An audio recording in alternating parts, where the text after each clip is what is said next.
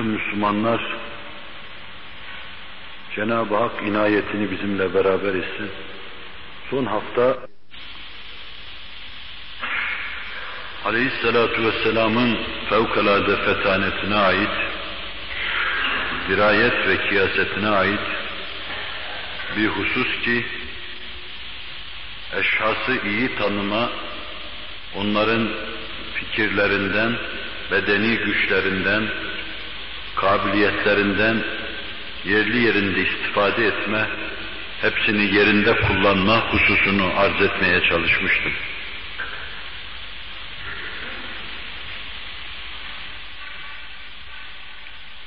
Liderin kendi raiyetini çok iyi tanıması, avucunun içi gibi bilmesi, evlatları gibi durumlarına vakıf olması, sonra onları belli yerlere yerleştirmesi ve çabuk çabuk hükümette, devlette istikrarsızlığa sebebiyet verecek yer değiştirme durumuna düşmemesi, liderin fetanetinin, fevkalade dirayetinin ifadesidir.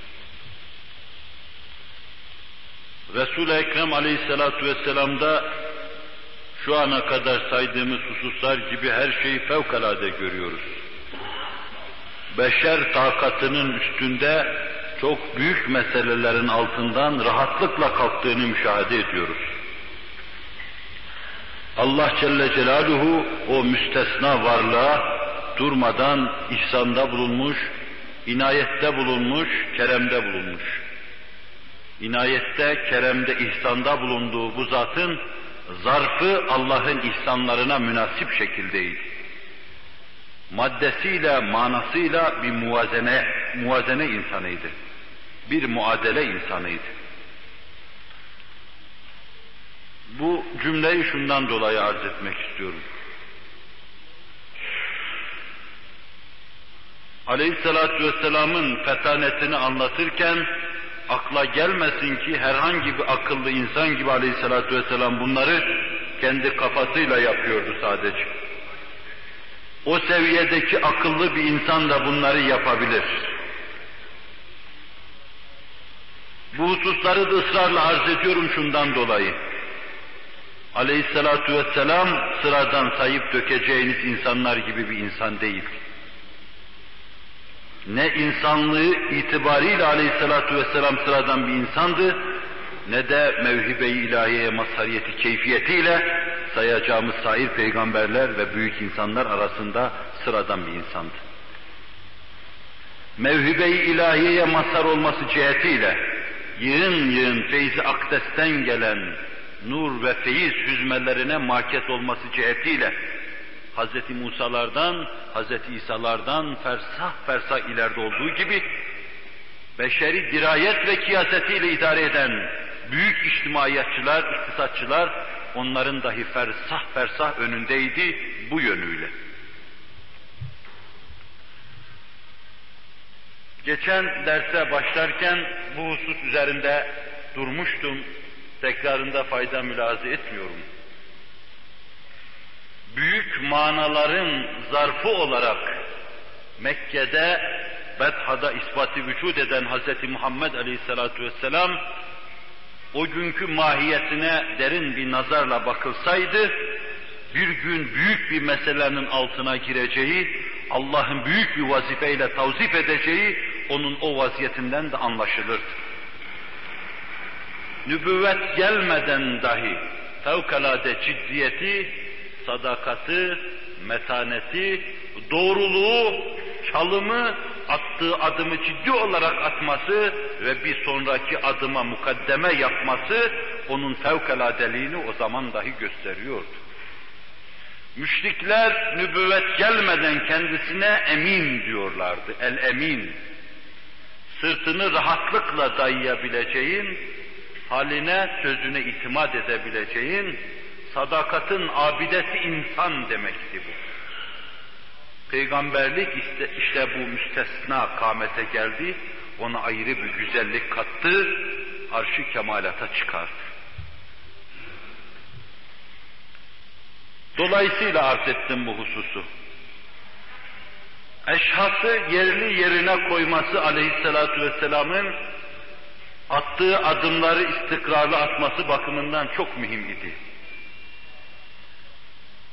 Kurmak istediği Allah tarafından kurmakla muvazzaf bulunduğu, mükellef bulunduğu devleti kurarken bunun iktisadi meselelerini halledecekti. Bu hususta bir kısım şahısları vazifelendirecekti. Vazifelendiriyordu ve yerlerini değiştirmiyordu. Büyük fetihlere koyulmuştu. Allah Resulü sallallahu aleyhi ve sellem. Büyük davasını cihana duyurmak için engelleri aşmakla vazifeliydi. Karşısına çıkan kefere ve fecereyi bertaraf etmekle vazifeliydi. Bunun içinde gururu, onuru rencide olan kafirler kılıçla, kalkanla, ordularıyla, zırhlarıyla karşısına çıkıyorlardı ve harp ediyordu. Allah Resulü her cephede kendi kendine ve kendi temsil ettiği ordusuyla bulunmuyordu. Ordularının başına tayin ettiği, nasip ettiği kumandanlar vardı. Ve bunları yerli yerine öyle isabetli koymuştu ki Allah Resulü sallallahu aleyhi ve sellem Hazreti Ebu Bekir, Hazreti Ömer, Hazreti Osman değiştirme lüzumunu duymadılar. Halit kumandandı, Amr ibn As kumandandı, Ebu Übeyd kumandandı, Ebu Übeyde Tübnül Cerrah kumandandı, resul Ekrem devrinde kumandandı ve Hulefai Raşid'in devrinde yine kumandandı bunlar. Yaşadıkları müddetçe kumandanlık yaptılar. Eğer Allah Resulü'nün sallallahu aleyhi ve sellem bu hususta verdiği kararlardan bazılarını iştihatlarıyla bazı kimseler değiştirdilerse bunun sonra isabetsiz olduğunu anladı, sonra ricat ettiler kararlarından. Hazreti Ömer küçük bir iki meseleye kendi iştihadıyla müdahale ettiyse anladığı zaman hemen vazgeçti, yine aleyhissalatu vesselamın kararına döndü, isabet onda gördü. Bir millet yeniden bir millet teşekkül ediyor. Her şeyiyle. Aile yapısıyla, cemiyet yapısıyla, iktisadi müesseseleriyle, hukuki müesseseleriyle, terbiye müesseseleriyle, talim müesseseleriyle. Ve bütün bu hususlarda yetişen elemanlar en mükemmel şekilde bu davayı devam ettirecek şekilde bu işin altına girdikten sonra omuz verecek, götürecek ve onların yerlerinin değiştirilmesi lüzumu hissedilmeyecek. İşte aleyhissalatü vesselam Mekke'den başlatmak suretiyle bu mevzuda attığı adımları bir sonraki adıma mukaddeme olarak attı. Bir sonraki adım evvelki adımın neticesi oldu. Bir adımı tohum atma olduysa, ikinci adımı onu sulama, üçüncü adımı havalandırma, dördüncü adımı onu çapa yapma, beşinci adımı hasat mevsiminde onu biçme şeklinde oldu. Bir adımından geriye dönmedi aleyhissalatü vesselam. Yalnız bu hususu tenvir için geçen dersi bir misal verip geçmek istiyorum. Cenab-ı Hak tevfikini yar ederse bugünkü derste onun kendi cemaatinin ve kıyamete kadar gelecek cemaatlerin müşküllerini nasıl peynir ekmek yeme rahatlığı içinde hallettiği hususunu arz etmeye çalışacağım. Allah Resulü sallallahu aleyhi ve sellem eşhası çok iyi tanıyordu. Biz onu kendi kâmeti kıymetine uygun tanıyamıyoruz. Ama o bizi, bizden evvelkileri, hususiyle kendi devrinde yaşayanları, kendi çatısının altında yetiştirdiği, büyüttüğü, talim ve terbiyeye tabi tuttuğu evladı, ahfadı gibi tanıyor. Hususiyle sahabe-i kiramı radıyallahu anhum evlatları gibi tanıyor. Huyunu, tüyünü, soyunu, sopunu evlatları gibi biliyor, ona göre muamele yapıyor, ona göre sırtlarına yük yüklüyordu. Her gün kaç defa yanıldığımızı gören bizler bu işin büyüklüğünü anlayacağız herhalde. Nicelerine nice vazifeler veriyoruz ki sonra o vazifeyi onun omuzundan alma lüzumunu duyuyoruz. Nuaym İbni Mes'ud Hendek vakası cereyan ederken yeni Müslüman olmuştu. hadiselerin hangi istikamette geliştiğini çok iyi gören büyük lider, büyük kumandan, büyük idareci ve her şeyin üstünde nebiler nebisi Allah Resulü sallallahu aleyhi ve sellem. Nuaym İbni Mesud'a sen Müslümanlığını ketmet demişti. Beşerin aklı donar kalır. Hadise birkaç gün sonra hangi istikamette gelişecek? Nuaym İbni Mesud Müslüman oluyor, niçin Müslümanlığını ketmedecek? Bunu Allah Resulü ona teklif ettiği an ne Hazreti Ebu Bekir ne de Hazreti Ömer anlayacak durumda değildi. Bu Gatfan oymağındandı. Oymağı müşriklerle beraber Medine kapılarına kadar gelmişti. İçeriden Kureyze Yahudilerinin taziki Müslümanları iyice sıkınca hiç olmazsa dışa karşı müdafaa harbi yapalım demiş. Allah Resulü sallallahu aleyhi ve sellem kendi de bizzat iştirak etmek suretiyle Medine'nin etrafında hendek kazma lüzumunu duymuşlardı.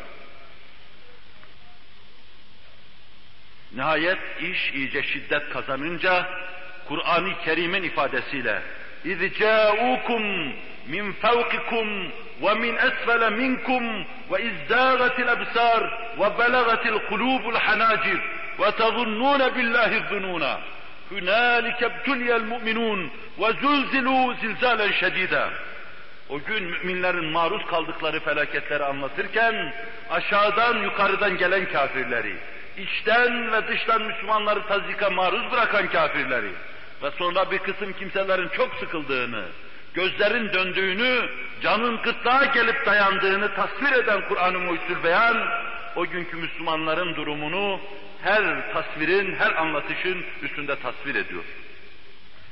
Hadiseler gelişe gelişe bu duruma gelmişti. Allah Resulü imanını ketmet dediği Nuaym İbni Mesud'u çağrıverdi. Sana şimdi ağır bir vazife tahmil edeceğim dedi. Ne zaman nasıl tanımıştı onu? Mekke'de birkaç defa görüşmüştü. Onun çeşitlik mevzuundaki fevkalade kabiliyetini ne zaman keşfetmişti? İnsan sarrafı gibi insanın bir kere bakışlarının içine daldı mı hemen anlıyordu kaç dirhem geldiğini. Bu işi becerecek, bu işin öhtesinden kalkacak Naim İbni Mesud'du. Sana bir vazife tahmin ediyorum. Kureyze'yi müşrike, müşriki, gatfana düşman yapacaksın. Kendi işlerinde bir çözülme hasıl olacak, bizim yakamızı bırakıp gidecekler bunlar diyordu. Allah onları tarumar etmeye muktedirdi. Allah aşağıdan yukarıdan onlara fırtına göndermeye muktedirdi. Göndereceği tayfunlarla onları hak ile yeksan etmeye muktedirdi. Fakat şu esbab alemi içinde, sebepler içinde icraatını gösteren Allah Celle Celaluhu, Habibi edibini sebep olarak kullanıyordu. Nuaym İbni Mesud'u sebep olarak kullanıyordu. Sebeplerle icraatını yürütüyordu. Nuaym İbni, Mesud el-Hak kendisine tahmil edilen vazifeyi Allah Resulü'nü hoşnut edecek, Allah'ın rızasını kazandıracak, Müslümanların yüzünü ak edecek şekilde başarı verdi. İlk defa Kureyze Yahudilerine gitti. Beni nasıl bilirsiniz dedi. Dediler ki seni sadık bir insan biliriz. Ketmetmişti ya Müslümanlığını. Senden biz daima vefa gördük. Müşriklerle aramızdaki hattı muvasalayı temin etmende, bizden gidecekleri götürmende, gelecekleri getirmende daima senden iyilik ve mürüvvet gördük. Öyleyse dinleyin beni dedi. Bu Mekke'den gelen Kureyş 500 kilometrelik bir yol. Bu iki aylık yolu tepe tepe buraya geldiler. Yarın çeker giderlerse Muhammed'le sizi baş başa bırakacaklar. O zaman sizin altınızdan vurur üstünüzden çıkar. Bana öyle geliyor ki onlar size ihanet etme niyetindedirler. Böyle bir ihanete maruz kalmadan evvel onlardan rehin alın. Eşrafından rehin alın. Mümkün olduğu kadar yalanın içine de girmiyordu. Ebu Cehil'in oğlu İkrime'yi rehin alın, Ebu Süfyan'ın oğlu Muaviye'yi rehin alın. Eğer rehin vermezlerse beni tasdik edeceksiniz. Doğru dediler, deneyelim bu işi. Hemen yanlarından kalkar kalkmaz müşriklerin yanına gitti. Dedi ki bana öyle geliyor ki siz beni nasıl bilirsiniz? Vallahi dediler sen Gatba'nın en şerefli insanısın. Bize hiç ihanet etmedin. Ve şuraya kadar da Müslümanların karşısına dikilmek için geldin. Öyleyse beni dinleyin dedi. Bu Kureyze Yahudilerinin son ihanetidir belki. Fakat yine bir ihanet yapacaklar.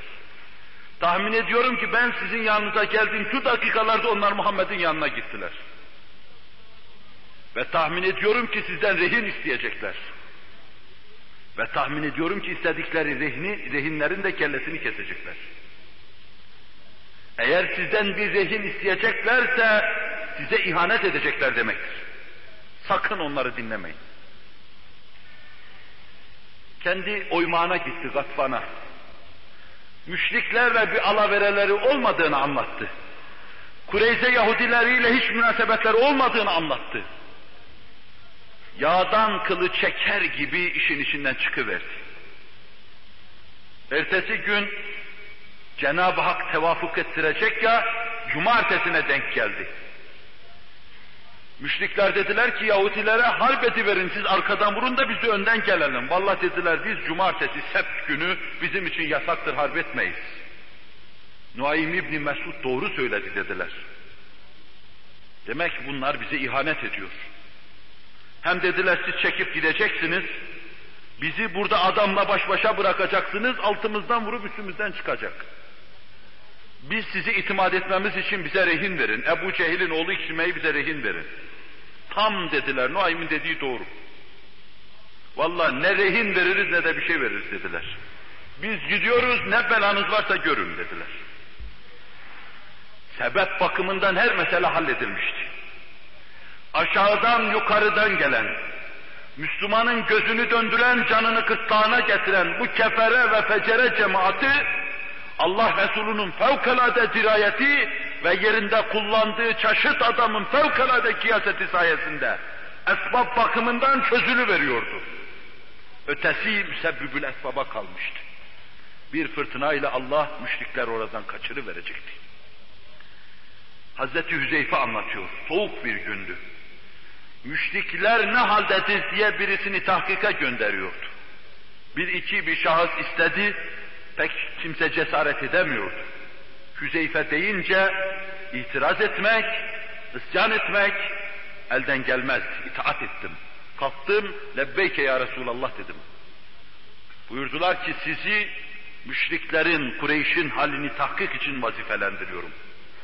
Git oraya, kimseye ilişmeden durumlarını tahkik et ve geriye dön. Hüzeyfe diyor ki gittim, bizim sahayı aşar aşmaz ciddi bir fırtınanın ortalığı kasıp kavurduğunu gördüm. Ebu Süfyan gayri burada durulmaz diyordu. Kazanlar devriliyor, etler dökülüyor, develer kaçıyor, halkın içinde bir panik başlamıştı. Müsebbibül esbab icraatını yapıyordu. Sebep bakımından her şeye riayet edilmişti. Allah Resulü kendine düşen her vazifeyi yapmıştı. Yerli yerinde ashabını istihdam etmiş, onların fikri melekelerinden, ruhi melekelerinden, enerjilerinden istifade etmişti. Onlar bütün zilekliklerini, canlılıklarını göstermişlerdi. Ve sonra müsebbibül esbab, efali yaratan Allah efali yaratacaktı. İcraatını yapacaktı. Bir aralık diyor Ebu Süfyan'ın sırtı bana dönük gördüm. Hemen okumu çektim, yayıma taktım, atayım dedim. Allah Resulü'nün kimseye ilişme sözünü hatırladım, vazgeçtim. Bir gün Mekke fethinde dize gelecek, Müslüman olacak, pek çok yerde İslam ordularının önünde savaşacak bu insanın bulunmasına Allah Resulü gayip bin gözüyle görmüş, adeta müsaade etmiyordu. Ben onlar panik içinde çözülmüş giderken döndüm Allah Resulü'ne taraf geliyordum. Başı sarıklı üç beş insan benim yanımdan süratle geçerken sahibine selam söyle Allah onların hakkından geldi buyurdu. Geldim Allah Resulü'ne durumu anlattım. O dört beş insanın vaziyetini de anlattım. Onlar Allah'ın melekleridir buyurdu Allah Resulü sallallahu aleyhi ve sellem. Allah Resulü sallallahu aleyhi ve sellem attığı her adım bir sonraki adıma mukaddime, nasip ettiği, tayin ettiği insan hayatının sonuna kadar o vazifeye ehil olarak kendini göstermek suretiyle kurulan sitede istikrar hasıl oluyor. Denge, muadele ve muvazene hasıl oluyor. Herhangi bir panik, herhangi bir tezezzül, fikirde teşettüte düşme, Allah Resulü'nün sallallahu aleyhi ve sellem kurduğu, kuracağı, yürüttüğü ve yürüteceği sistemin içinde bahis mevzu olmayan şeylerdir. Cenab-ı Hak idare edenlere idare kabiliyetini lütfetsin. Bugün de kısaca Allah lütfetsin. Nebiler Nebisi'nin müşkülleri çok rahatlıkla hallettiği hususu arz edeceğim. Kurulmakta olan bir sistem kurulurken, yürütülürken, karşısına çıkan sizin problem diye anlayacağınız benim müşkül dediğim bir kısım müşküller çıkar. Kurulma devresinde bu müşkül meydana gelirse iş alt üst olur. Yürütüldüğü anda meydana gelirse darmadağınık olur, efrat ve raiyet dağılır, iş olduğu gibi eski haline rücu eder. Başında, ortasında ve sonunda idarecinin, büyük adamın, dava adamının karşısına çıkacak her müşkülü dava adamın halletmesi bir vecibedir. Allah Resulü'nün karşısına sallallahu aleyhi ve sellem şahsın hususi meselelerini halletme, ailedeki geçimsizliği halletme, küçük bir kasabadaki geçimsizliği halletme ve sonra kurulan İslam sitesinin bir kısım müşkülleri var. Bir kısım meseleleri var. Bu meseleleri halletmeye kadar pek çok mesele teşrih masasına getiriliyor. Hallet bunu ya Resulallah deniyor ve o da sabah kahvaltısını yeme rahatlığı içinde rahatlıkla hallediyor o meseleleri. İzdivaç meselesini halledememiş adamın meselesini hallediyor. Şehavani hislerine kapılmış, adeta sahili olmayan bir deryaya yelken açılmış gibi nereye çıkacağını bilemeyen, hayret içinde, şaşkınlık içinde ki insanların meselelerini rahatlıkla hallediyor. Tazik altında iktisaden Müslümanları ezen, sömüren Bizans İmparatorluğu'nun tazik altında, Anilerin tazik altında onuru rencide olmuş. Arapların bütün meselelerini rahatlıkla hallediyor. Hiçbir şeye sahip olmayan ve Allah şu tabirimden ötürü istikballeri çok büyük insanlar olan, insanlığın istikbalini değiştiren, insanlığın kem talihine, kaderine yeni bir yön veren o büyük insanların mazisi hiçbir şeydi. Bu sözü söylerken istikballeri beni affetsin. Ondan sakınıyorum. Hiçbir şey olan o milleti her şey yaptı medeni milletlere mürşidimizin tabiriyle muallim haline getirdi.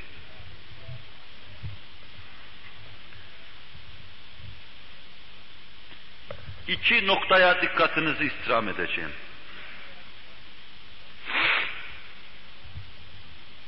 Müşkül küşa mesele halleden en büyük matematikçilerin en muğlak hesapları rahatlıkla çözdüğü gibi, çok rahatlıkla yolunu buldu mu çok rahatlıkla çözülür.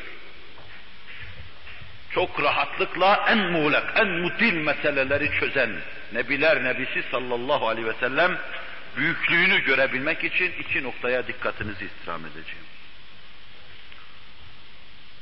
Nizamın ne demek olduğunu bilmeyen, nizamdan nefret eden, başıboş yaşayan, avare sergerdan yaşayan bir cemaatin müşkillerini hallederek onlarda bir insicam meydana getirme harikulade bir şeydir.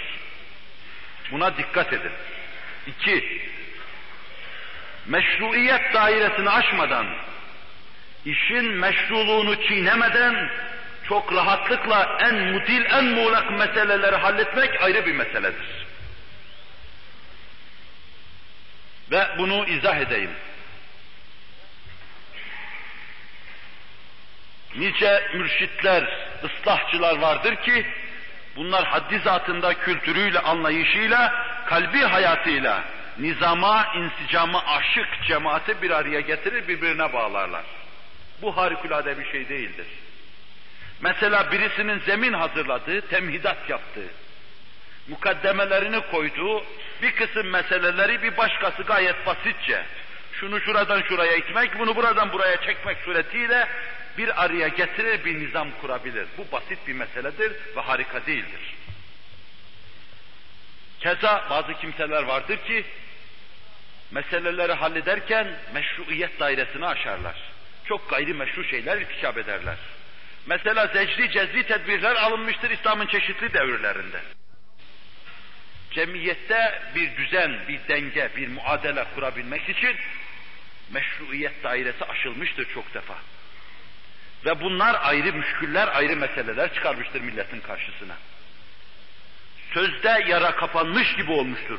Fakat başka yaralar açılmıştır. Bu mesele de büyük ıslahçının altından kalkacağı bir meseledir. Bir meseleyi hallettikten sonra o mesele başka bir mesele tevlit ediyorsa mesele halledilmiş değildir. Sadece problemin, müşkülün şekli değişmiştir. 20. asırda olduğu gibi iktisaden memleketin yüzünü güldürmek için istihlaki teşvik etmek. Yani yeni yeni gedikler açmak, milleti gedikleri kapamaya koşturmak. Ve böylece suri, yapmacık, plastik bir canlılık meydana getirmek. Halbuki arkadan felaketler birbirini takip ediyor. Bunu avam halk dahi anlıyor. Devalüasyonu devalüasyon takip ediyor, onu bir başka devalüasyon takip ediyor. Mütemadiyen oynayıp duruyor, maaşlara zam geliyor, haydi pazara zam geliyor, ticarete zam geliyor. İstikrarsızlığı bir başka istikrarsızlık takip ediyor. Mesele halli ona derler ki, mesele halledildikten sonra ikinci bir mesele karşımıza çıkmaz bizim. Bu artık rahat bir nefes alırız. İşte büyük dava adamı bu iki meselenin altından çok rahatlıkla kalkıyor. Araplar fıtratları mütehiyyiç bir cemaat. Bir bardak suda ummanlardaki dalgaları meydana getirecek kadar müşkül pesent hadise çıkaran insanlardı. İki kardeş kabile birbiriyle anlaşamazdı. Kaldı ki başka milletlerle anlaşsınlar. İşte böyle müşkül pesent bir cemaatin müşküllerini teker teker halledip onları insicama getirmek öyle harikadır ki beşer tarihinde emsalini göstermeye imkan yoktur. Ve bütün bunları yaparken Allah Resulü sallallahu aleyhi ve sellem bütün müşkülleri sıralamıştı. Benim yüz, yüz tane meselem vardır. Yüz tane müşkülüm vardır. Birini hallettiği zaman ikinci bir müşkül karşısına çıkmadığı için geriye 99 müşkül kalıyordu. İkisini halledince 98 kalıyordu. İki sene sonra 50 müşkülü halledince 50 kalıyordu. Vefat ettiği an 100 müşkülü halletmişti. Allah Resulü'nün artık müşkülü yoktu. Bu büyük adam olma keyfiyetidir. Onun kurduğu esasat üzerinde birdenbire kılıcına kın bulamayan, atına eğer bulamayan, atının başına ziman bulamayan, bizim başımızın tacı, gönüllerimizin sultanlığı, insanlığın efendisi haline geldiler. Ve 25 sene sonra Allah Resulü'nden sallallahu aleyhi ve sellem o devletin hazinesine giren bugünkü Türkiye'nin bütçesinin 50 misli kadardı. Zekat verecek adam bulamıyorlardı.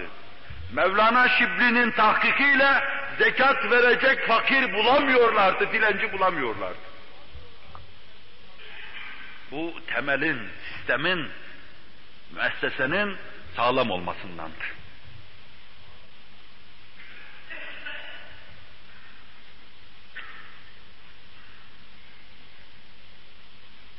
Meşel, meseleyi mücerret bırakmamak için misallerle tavzih edeyim. Allah Resulü sallallahu aleyhi ve sellem beşerin müşküllerini çözmek için gönderilmiş nadide bir insandı. Nübüvvetten evvel ve nübüvvetten sonra herkes o müstesna dimağa, müstesna fetanete müracaat ediyorlardı.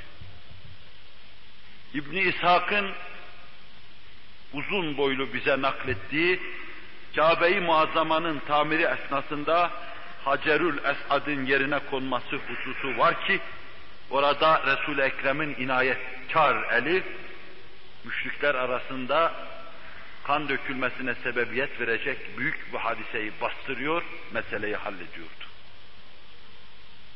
Kabe tamir ediliyor. Bugün dahi yüzümüzü gözümüzü sürdüğümüz, öptüğümüz Hacerül Esved ki siyah taş demek uygun olmaz nezaket bakımından kutsiyeti olması cihetiyle onun için esat dedim. Yerine konacaktı. Ama her kabile kendisi koyup o şerefin kendisine ait olmasını düşünüyordu. Abdüddar oğulları, Adi İbni Kâb oğulları ellerini getirip ortaya döktükleri koydukları bir leyen, bir tekne içindeki kana sokmuş, kan dökmeye and içmişlerdi, yemin etmişlerdi. Bu taşı biz koruz da başkasına koydurmayız, bütün kabile kıtır kıtır doğranır, Hacerül Esved'i yerine biz koruz demişlerdi. İki kabile de o gün vahşice ellerini kana sokuyor, yemin ediyorlar. Biraz sonra kılıçlar başları uçuracak, belki Hacerül Esved'i yerine koyacak, adamda kalmayacaktı. Oldukça mutedil düşünen Ebu Ümeyye İbni Muhire bir fikir ortaya attı.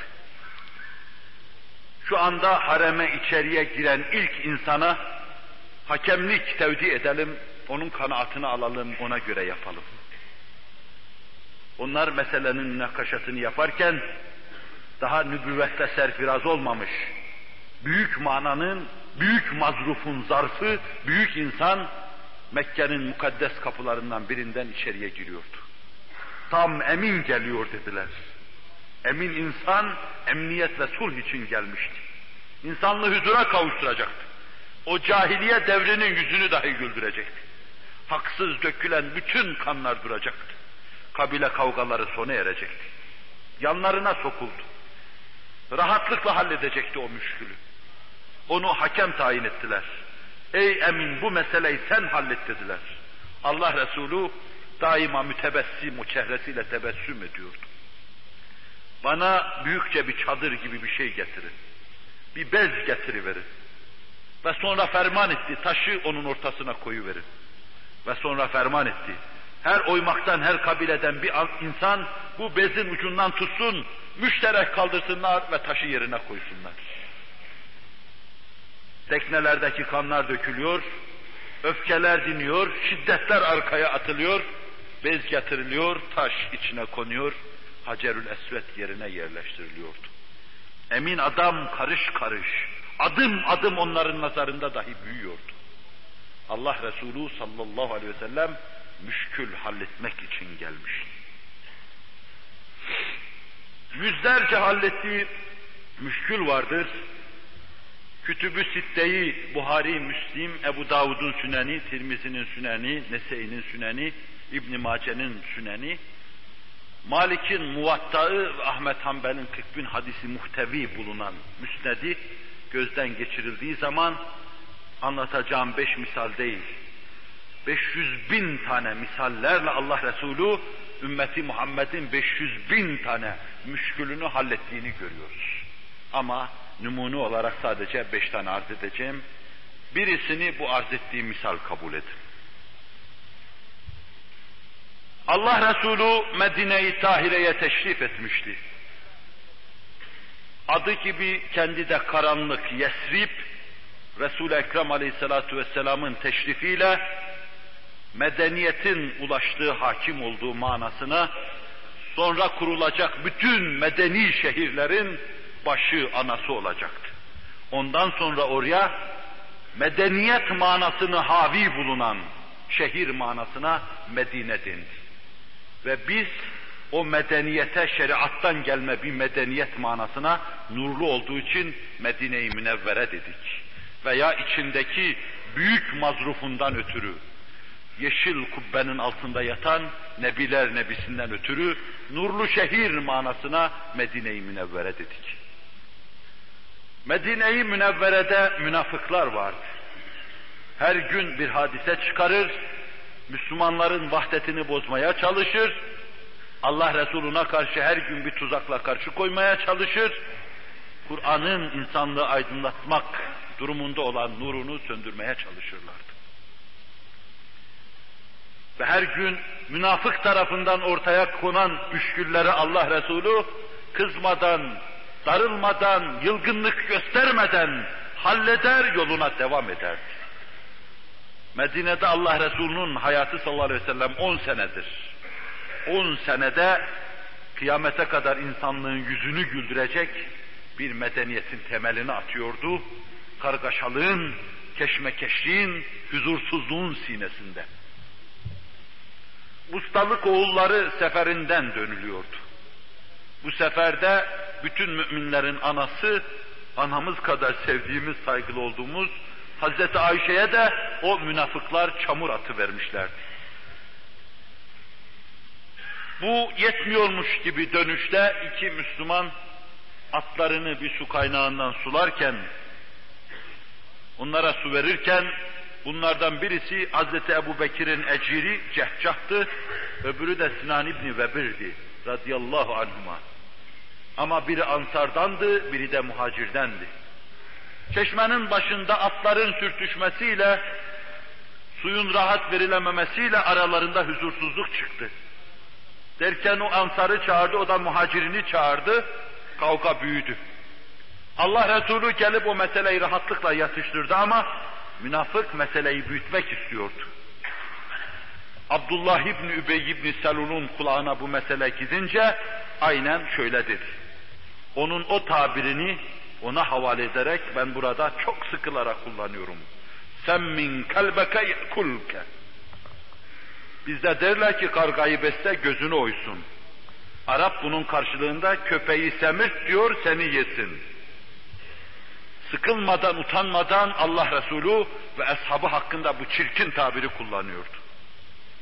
Bunu kullanırken de yanında genç delikanlı Zeyd ibn Erkam vardı. Beyninden vurulmuş gibi oldu. Yemedi içmedi geldi Resul Ekrem'e söyledi. Küstah dedi ya Resulallah, ashabına hakaret etti, sana hakaret etti. Ve yemin de etmişti münafık. Vallahi le in reca'nel medinete le yuhricennel azzu minhel ezel. Kasem olsun ki Medine'ye döndüğümüz zaman azizler zelilleri çıkaracak oradan. Soylu soplu olanlar yani kendisi haşa ve kella aşağı ayak takımı olan muhacirleri Medine'den atacak diye yemin etmişti. Bunu duyunca Hazreti Ömer kükreyi verdi. Kılıcını çekti, müsaade et ya Resulallah münafığın başını keseyim. Temkin insanı, tedbir insanı. Hadise hangi istikamette gelişiyor?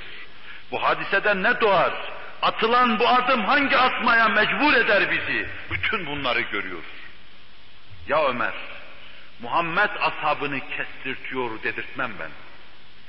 Çünkü o adam namaz kılıyordu. Camiye geliyordu. Ve cihattan dönüyordu. Bunu yapan münafık cihada iştirak etmişti. Ama münafıktı, iman içine girememişti, gırtlağından aşağı inememişti.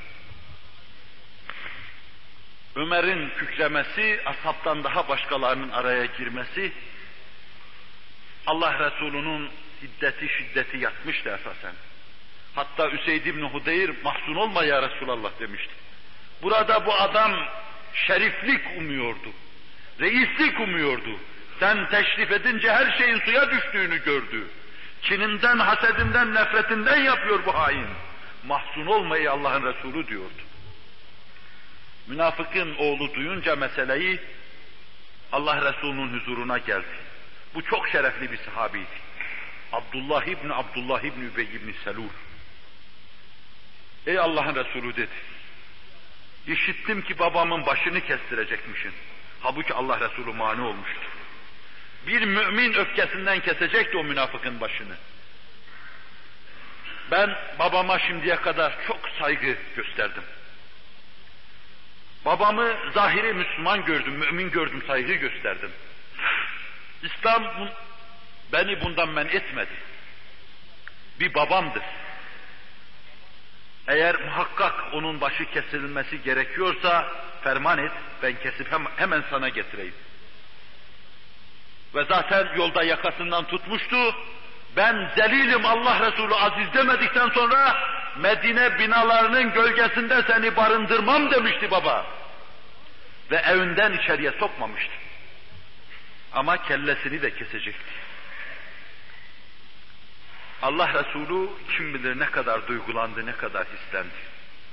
O meseleyi baştan Ömer'e onun başını kestirmemek suretiyle halletmişti zaten. Öyle bir fermanı yoktu. Yok eğer bana kestirmez başkasına kestirirsen bir kafir için senin sahabinden birisine kalbinde kin duyarım ya Resulallah diyordu. Kendi kestiği zaman üzülmeyecekti ama elimde olmayarak bir mümine içimde nefret duyarım, kin duyarım diye müsaade et ben keseyim diyordu. Allah Resulü kesmiyordu. Hatta onun vefatında namazına dahi icabet ediyordu, mezarına kadar gidiyordu. Allah'tan itap geleceği ana kadar. Büyük bir nifakı hallediyordu. Münafıkın kaynattığı büyük bir nifak. Münafığın başını kesmek suretiyle meydana gelecek ayrı bir nifakın da önünü alıyordu. Kendi sahabisini kendisine küstürtmüyordu. Bir sahabiyi başka bir sahabiye düşman yapmıyordu. Yerinde duruyordu ama onun buğdu nazarını anlatırken ayrıca arz edeceğim bu hususu. İleriyi görmesi büyük adamın. Çok seneler ötesini, seneler ötesinde tahaddüs edecek hadiseleri görüyor, adımlarını ona göre atıyordu. Bütün bunlar hepsi bir araya gelip inzimam ettiği zaman gönülden bize Muhammedur Resulullah dedirtiyor sallallahu aleyhi ve sellem. Cenab-ı Hak canı gönülden demeye, serfuru etmeye, inkiyat, iltizam ve izana bizleri muvaffak kılsın. Allah Resulü sallallahu aleyhi ve sellem sahabisinin büyük tazike maruz kalışı karşısında da onların durumlarını bu büyük meseleyi müşkülü halletmesi gerekiyor. Niceleri vardı ki gönülleri alabildiğine geniş, kafalar neşri hak yapmaya müsait, bünyeler dayanıklı, ruhlar alabildiğine zirek, Medine'de kalmaya, Mekke'de kalmaya mukavemetli kimseler.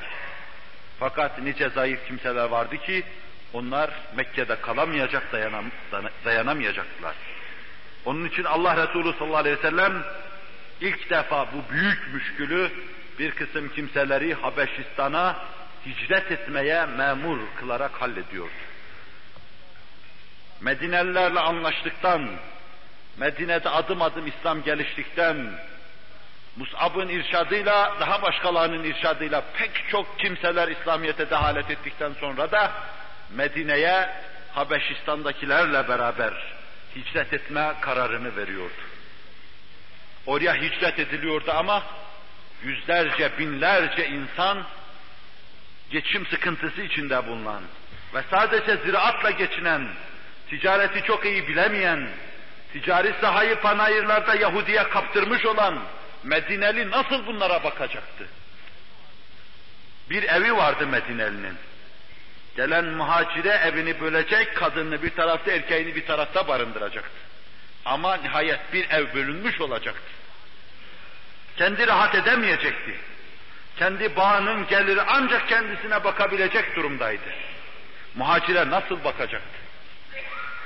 Allah Resulü sallallahu aleyhi ve sellem Medine'ye hicret ettiği zaman da işte bu müşküller karşısına çıkmıştı. Bir, Medine'de bütün panayırlarda, pazarlarda ticaret Yahudinin elindeydi. Bütün tahkikçiler bu mevzuda ittifak halindedirler. Medineli ziraatçıydı, ticareti pek bilemiyordu. Onun için bugün olduğu gibi Yahudi Medine pazarına, ticaretine hakim idi. Ama Mekkeli Yahudi öteden beri sevmediği için Mekke pazarına hakim olamamıştı cahiliye devrinde. Onlar rahatlıkla Yemen'e ve Şam'a ticaret rihletleri yapıyorlardı ki İlafi suresi bunu anlatır. Bu mevzuda Allah'ın inayetini, keremini anlatır. Allah Resulü bu meseleyi halledecekti. İkincisi müminleri sadece müminlere dayama, dayanma durumuna getirecekti. Onun için Medine'ye teşrif eder etmez ilk yapacağı şey şu oldu. Yahudi dükkanlarının bulunduğu yerin dışında, Yahudi pazarının bulunduğu yerin dışında ayrı bir pazar Müslümanlara tahsis ediverdi. Yahudi rekabete girdi, ucuz satmaya başladı. Müslümanları kardeş yaptı birbiriyle Allah Resulü sallallahu aleyhi ve sellem birbirinizden alışveriş yapacaksınız dedi. Mekkeli zaten ticareti biliyordu.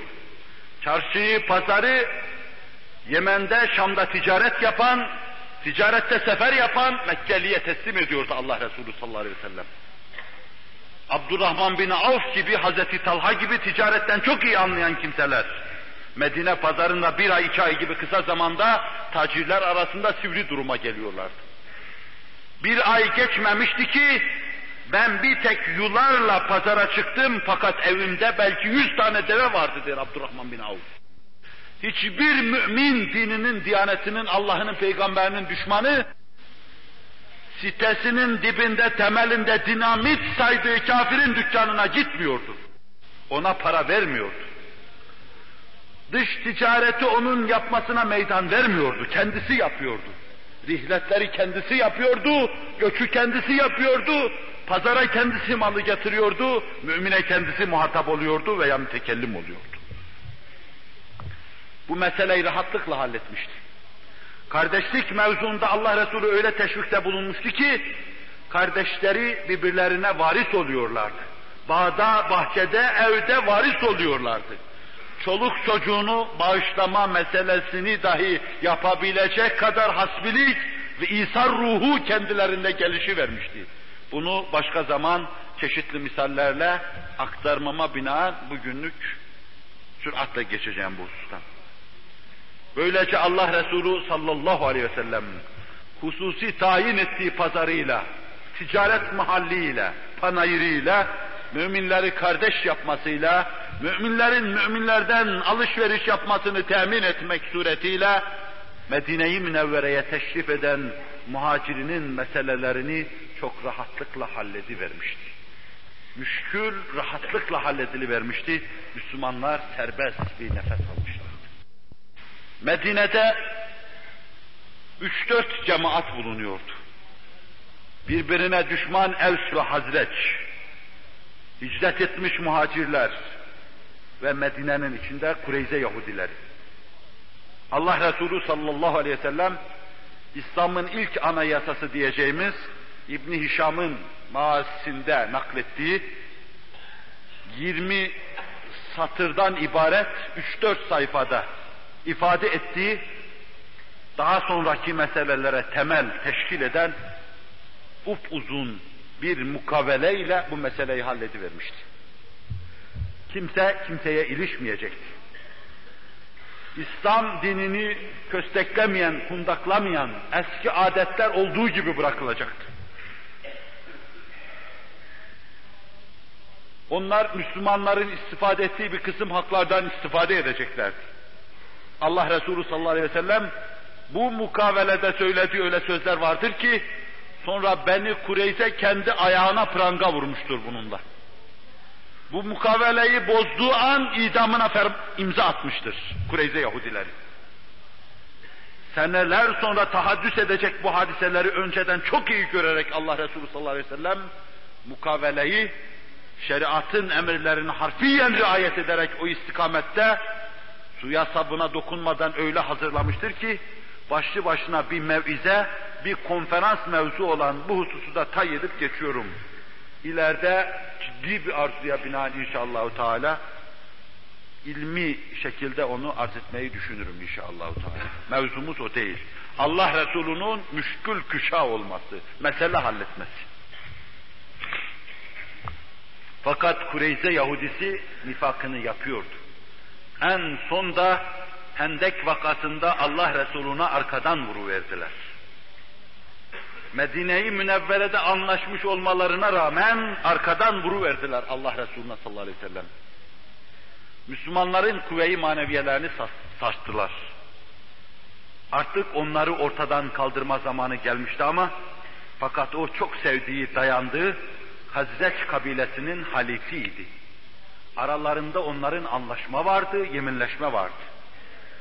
Hazreç kabilesi Allah Resuluna arka vermiş, müzahir olmuş, her hususta önünde koşmuş bir cemaattı. Bu kabilenin başında İslam'ın yüzünün akı Said İbni, Sa'd İbni Muaz vardı, Üseyd İbni Hudeyr vardı. Allah Resulü bu soylu, hususiyle eşhel oymağını nasıl halledecekti? Bunlar Yahudileri himaye ediyorlardı. Halifimiz diyorlardı. Sa'd İbni Ubade ki o da Evs kabilesinin reisiydi. Onlar da Nadir oymağını himaye ediyorlardı. Allah Resulü Nadır'a dokunmadığı için Hazreç diyordu ki ya Resulallah Kureyze'ye de dokunma. Bağışlayıver bu defa. Halbuki bir oyun daha oynayacaklar. Ashabının gönlünü kırmadan Kureyze fitnesini halletme meselesi ancak Nebiler Nebisine has bir şeydi ki hallediverdi. Hadiseler de o istikamette gelişmişti. Bu soylu oymağın reisi kolundan yaralanmış durmadan kan kaybediyordu. Sa'd ibn Muaz. Sinesine saplanan zehirli bir Yahudi oku vardı. O kabileyle Yahudilerle her ne kadar anlaşmış olsa bile derinden derine yavaş yavaş gelişen bir Yahudi kini de vardı. Allah Resulü er an kafasında binlerce şimşeğin kol gezdiği büyük insan. Meseleyi rahatlıkla kavramıştı. Sa'd ibn Muaz'ı çağırdı. Yaya gelecek durumda değildi, kan kaybetmişti. Merkebe bindirdiler onu, meselenin halledileceği yere kadar getirdiler. Yahudilere teklif etti. Ortaya bir hakem koyalım, sizin ihanetinize karşılık onun vereceği hükme riayet edelim. O ne karar verirse ona uyalım. Sizi çıkarmak mı, burada tutmak mı ona uyalım. Sa'd ibn Muaz'ı ister misiniz dedi Yahudilere, isteriz dediler.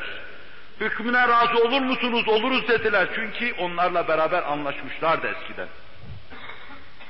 Sa'd ibn Muaz gelirken bütün eşhel oymağının görmesini istiyordu Allah Resulü. Onun mecruh durumuna şahit olmalarını istiyordu Allah Resulü. Görürlerse Yahudilere karşı alakalarının kırılacağını hesap ediyordu Allah Resulü. Onun için merkepten inen Sa'd ibn Muaz'a karşılık kumu ila seyyidikum diyordu. Efendinize ayağa kalkın diyordu. Gür diye herkes ayağa kalkıyordu. Ne görsünler kendi seyitleri, efendileri Yahudi okuyla mecruh kanlar akıyordu yarasından. İşlerinden Yahudi'ye karşı alaka yıkılıyordu. Mürüvvetleri o mevzuda sıyrılıp dökülüyordu. Ve Sa'd ibn Muaz hakem tayin ediliyordu. Senin hükmüne razı bunlar. Ne hükmedersin? Ya Resulallah kılıç kullananlar kılıçtan geçirilsin. Kadın ve çocukları da esir edilsin. Allah Resulü sallallahu aleyhi ve sellem Allah'ın verdiği hüküm de budur buyurdu. 20 defa ihanet etmişlerdi. Bu asırda hususiyle bazı kimselerin aklına gelir ki şefkat peygamberi nasıl böyle bir hükmü verdi? Şöyle bir misalle meseleye avamca bir misalle arz edeyim. Yahudi defa Müslümanın evine girmişti. Allah Resulü'nün zevcesine iftira atacak kadar işi ileriye götürmüştü.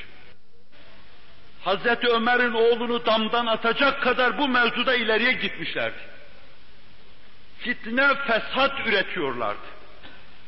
Sizin evinize bir kobra girse, sonra civan oğlunuzu soksa, kızınızı ısırsa, hanımızın, hanımınızın yatağına giderken onu öldürmeye teşebbüs etseniz, sonra çok şefkatli bir tanesi, canım hayvana kıyma, yazıktır merhamet et, merhamet eden cennete girer dese, gülersiniz onun anlayışına. Ve böyle bir merhamet anlayışına riayet etseniz, bir yılanı koruyacağım diye üç beş tane insanın hukukuna tecavüz etmiş olursunuz.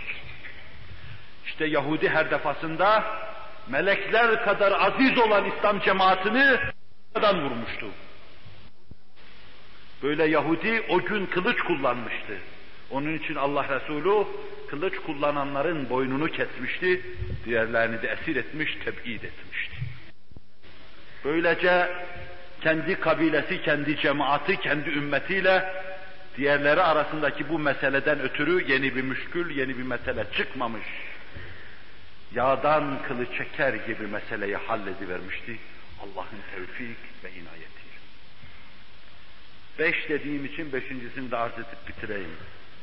Hilaf-ı vaki vaad olmasın. Uhud vakası olunca Müslümanların onuru rencide olabilecek istikamette Uhud'da hadiseler gelişmişti. Allah bir hikmete binaen, bir maslahata binaen, hikmet, maslahat, icraatı ilahi bağlamaz, Allah'ı mecbur etmez. Fakat Allah Celle Celaluhu her işinde hikmeti vardır. Abes iş işlemez Allah Celle Celaluhu. Müslümanlar mağlubiyete yakın bir duruma duçar olmuşlardı. Saflarında çatlamalar olmuştu. Onun için müşrikler Mekke'yi mükerremeye dönerken arkada bir kısım meseleler bırakmış öyle dönüyorlardı. Dikkat buyurun. Birinci mesele Müslümanların askeri durumları kısmen sukut etmişti. Askeri sahada bir mağlubiyet onlar kabul etmeseler bile başkası kabul ediyordu. İkincisi başını deliye çekmiş münafık şimdi kıs kıs gülüyor ve serbest bir nefes alıyordu. Ezildiler ya, ya yarın tam ezilecekler diyordu. Üçüncüsü Müslümanların kuvveyi maneviyeleri sarsılmıştı. Dördüncü husus müşrikler zafer havası içinde Mekke'ye gidecek ve Mekkelilere cesaret vereceklerdi. Çok çılgın gençler yeniden bir birlik toplayıp Medine'ye kadar yeniden geleceklerdi. İşte bu müşkülleri Allah Resulü hissetti, kimse hissedemese bile. Onun için Medine'yi Münevvere'ye döner dönmez. İlk yaralılar tedavi edildi. 70 tane insan mecruh, şehit Uhud'da bırakılmıştı. Bu hasbi, bu fedakar insanlar hepsi bugün dahi bir mezarda dolmuş yatıyorlar. Bu kadar insan kılıçtan geçirilir şehit olursa geriye kalanların da iş yapamaz hale geldiğini herhalde takdir edersiniz. Onların kimisi Abdurrahman bin Avf gibi, kimisi Talha gibi bacağını, kolunu kaybetmiş, öyle dönüyorlar. Kiminin parmağı kesilmiş, kiminin kolu bileğinden kesilmiş, kiminin gözü çıkmış, kiminin bacağı yok. Öyle seke seke, aksıya aksıya Medine'ye dönüyorlar. Hazreti Talha bu durumu bize anlatırken der ki, vallahi birbirimizi sırtımızda taşırken Bazen yorulurdu o iner onu taşırdı, bazen de üstteki iner onu taşırdı. İşte öyle yol alıyorduk. Allah Resulü ertesi gün mescitte bizi topladı ve şöyle ferman etti. Dün Uhud'da benimle beraber olanlar müşrikleri takip etmek üzere bugün falan yerde toplansınlar dedi. O gün geriye dönen belki iş yapabilecek ancak Yetmiş küsür insan vardı, hepsi toplanıvermişti. Kol kanat kırıktı ama ruhlar alabildiğine genç, zinde ve dinçti. Ellerinde kalkanı taşıyacak güçleri yoktu ama fakat imanları onları müşriklerin arkasından koşturtacak. Bu vaziyette müşrikleri takibe koyulduk. İlerledik, Uhud'u geçtik. Esasen Uhud Mekke-i Mükerreme'nin Medine'ye ters tarafıdır ama nasılsa müşrik o taraftan dönmüş arkadan gelmişti. Allah Resulü sallallahu aleyhi ve sellem adım adım müşrik cemaati, Kureyş cemaatini takip ediyordu. Ve haber uçuran adamlarıyla müşriklere de çoktan haber uçurmuştu. Zafer havasıyla Mekke'ye doğru tıblı aram çalarak giden, ilerleyen Ebu Süfyan, Müslümanların yeniden arkadan geldiklerini duyunca, şu uydurma zaferi devam ettirelim diye firara kuvvet Mekke-i Mükerreme'ye kadar kaçıverdi. Onun kaçtığını yolda gören herkes katiyen anlamıştı ki Ebu Süfyan ordusu artık kaçıyor.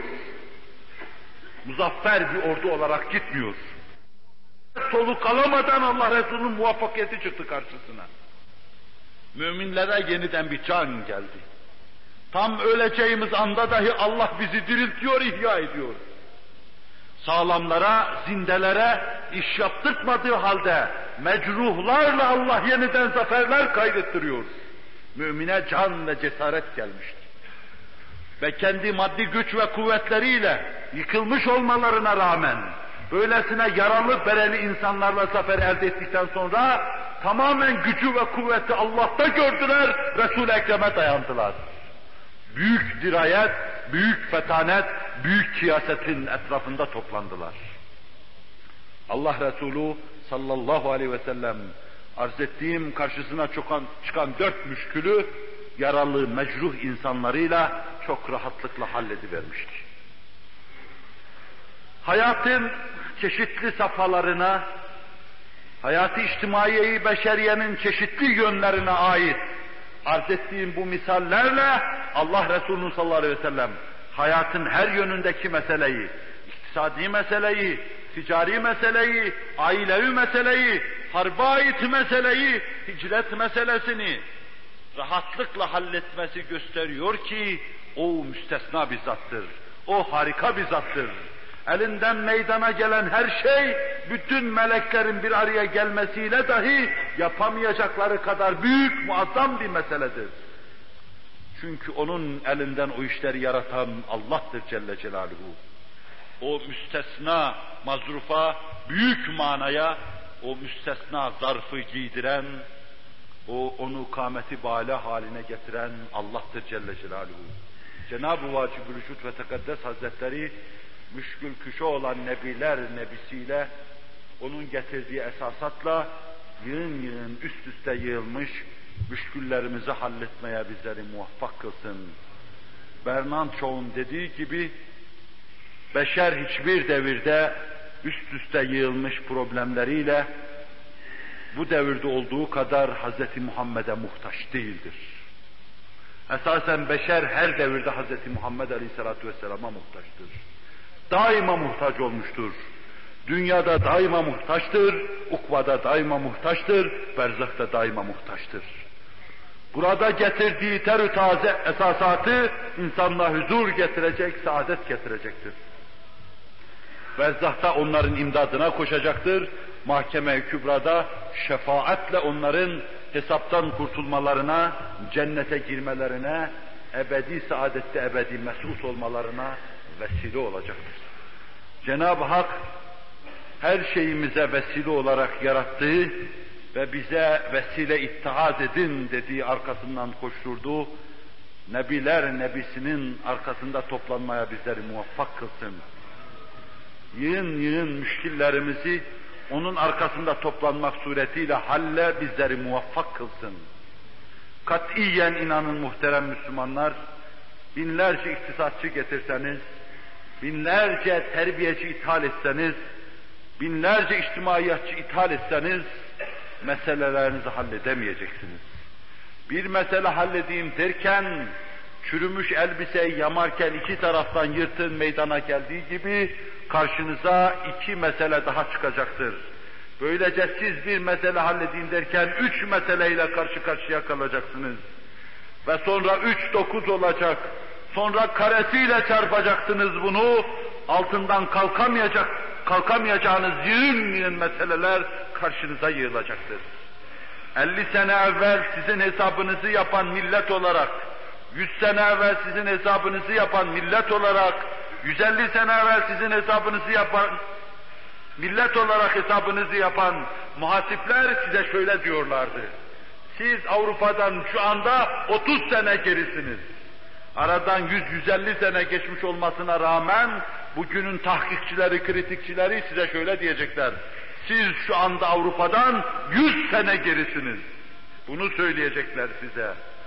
Çünkü Allah Resulü'nün getirdiği esasat istikametinde müşkülleri çözmeye mübaşeret olmadığından müşkül halledeyim derken yeni yeni müşküller başımıza çıkaracağız. Müşkül hasıl eder bir millet haline geldiğimiz şu devirde Cenab-ı Hak Habibi edibinin yolunda bizleri kaim ve daim eylesin. Lillahi Teala'l-Fatiha.